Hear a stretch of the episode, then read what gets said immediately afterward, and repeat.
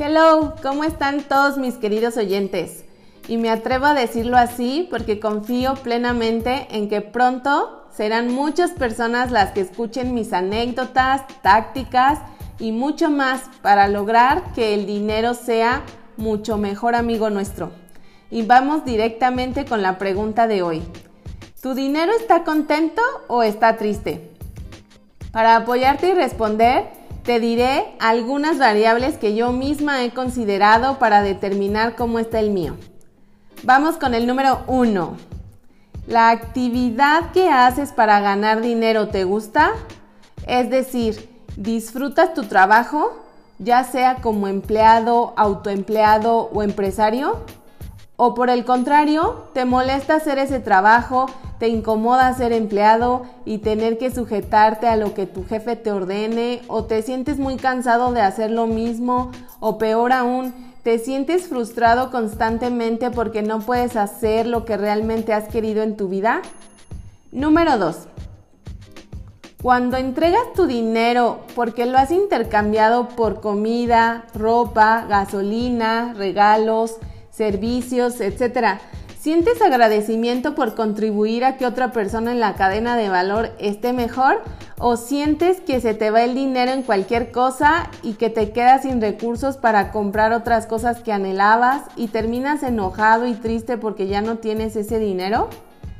Y número tres, ¿eres consciente de cuánto dinero tienes en efectivo, cuánto has invertido en bienes muebles e inmuebles? Y también cuánto dinero debes a alguna institución bancaria o personas, o más bien no sabes dónde exactamente estás parado en cuanto a tus finanzas. Es decir, no sabes cuál es tu patrimonio, no sabes exactamente cuánto dinero recibes por cada una de tus actividades económicas, o también puede ser que desconozcas cuánto gastas en cada cosa que requieres para mantener tu estilo de vida. Bueno, pues ahí les va. Ken Honda, un japonés experto en finanzas personales y gran inversor por los buenos resultados que ha obtenido y que además escribió el libro Dinero Feliz, dice que si te gusta lo que haces para obtener dinero, lo más probable es que tu dinero esté contento. Si no te gusta, pues está triste. También afirma que si dices gracias cuando entregas el dinero a cambio de algo que necesitas o quieres y enfocas en darlo con buenas intenciones, tu dinero está feliz. Y si por el contrario te cuesta intercambiarlo y te quejas por tener que soltarlo, tu dinero está triste. También dice que si nosotros gestionamos nuestro dinero y estamos al tanto de cuánto tenemos, cuánto más vamos a recibir, cuánto vamos a gastar y sabemos los detalles del flujo de nuestro dinero, entonces está contento porque se siente cuidado por nosotros. Pero si no lo administramos y no sabemos con detalle cuánto tenemos y en qué forma, nuestro dinero está triste porque se siente abandonado, como si no nos importara. En resumen, Ken Honda dice que es importante que busquemos que nuestro dinero sea feliz, porque así atraemos más. Y si está triste, prefiere irse con alguien más que sí lo cuida y esté agradecido de tenerlo. Yo creo que sí podemos cambiar nuestros hábitos al respecto y en muy poco tiempo podemos hacer que nuestro dinero esté feliz. ¿Qué opinas tú? Recuerda que puedes escribirme a marialidiamx arroba gmail punto com o mandarme un mensaje a mi cuenta de Instagram, marialidiamx, con tus comentarios al respecto para enriquecer nuestro aprendizaje mutuamente.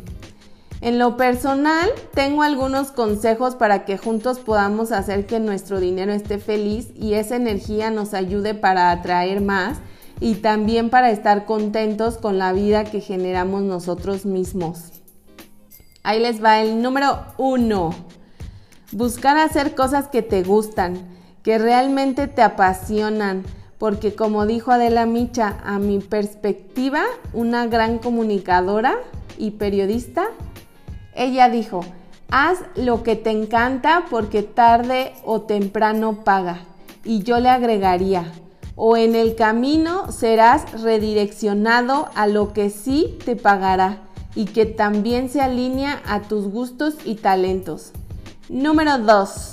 Buscar siempre sanar tu corazón para que puedas servir a los demás libremente y con amor, porque cuando compartimos lo que somos, lo que sabemos y lo que tenemos, es cien por ciento seguro que vamos a recibir abundancia de regreso de manera que ni somos capaces de imaginar. Número tres. En estos tiempos donde las redes sociales están manejando el universo entero, yo te recomiendo mucho compartir aquello en lo que tienes algún nivel de experiencia a través de medios digitales, porque hay mucha gente alrededor del mundo que está esperando conocer esa información y con el paso del tiempo te va a ubicar como especialista en el tema y recibirás en abundancia por todo lo que has aportado. Número cuatro. Por favor, hagas lo que hagas, te pido que nunca más dejes a un lado tu educación financiera. Destina al menos quince minutos diarios para leer, escuchar o ver algo relacionado a finanzas personales. Verás cómo pasado un tiempo te darás cuenta de cambios en cómo piensas, actúas y cómo ha mejorado tu relación emocional con el dinero, así como también la nueva forma en la que administras, y de pronto estarás más tranquilo porque ya lo gestionas conscientemente. Tal vez ganes más o hayas hecho inversiones que te generan rendimientos, no lo sé, cada caso es distinto, pero la técnica no falla. Darren Hardy, escritor y especialista en éxito, le llama a este fenómeno el efecto compuesto, es decir, realizas una actividad todos los días y de pronto un día ves un cambio radical en el resultado para bien. Y hoy me despido recalcando, no esperes a tener más dinero para actuar. Las personas que esperan no generan mejores resultados, porque para lograrlo se requiere que primero tomen una acción y que ésta sea consistente. Nos vemos mañana y muchas gracias por estar aquí y escucharme.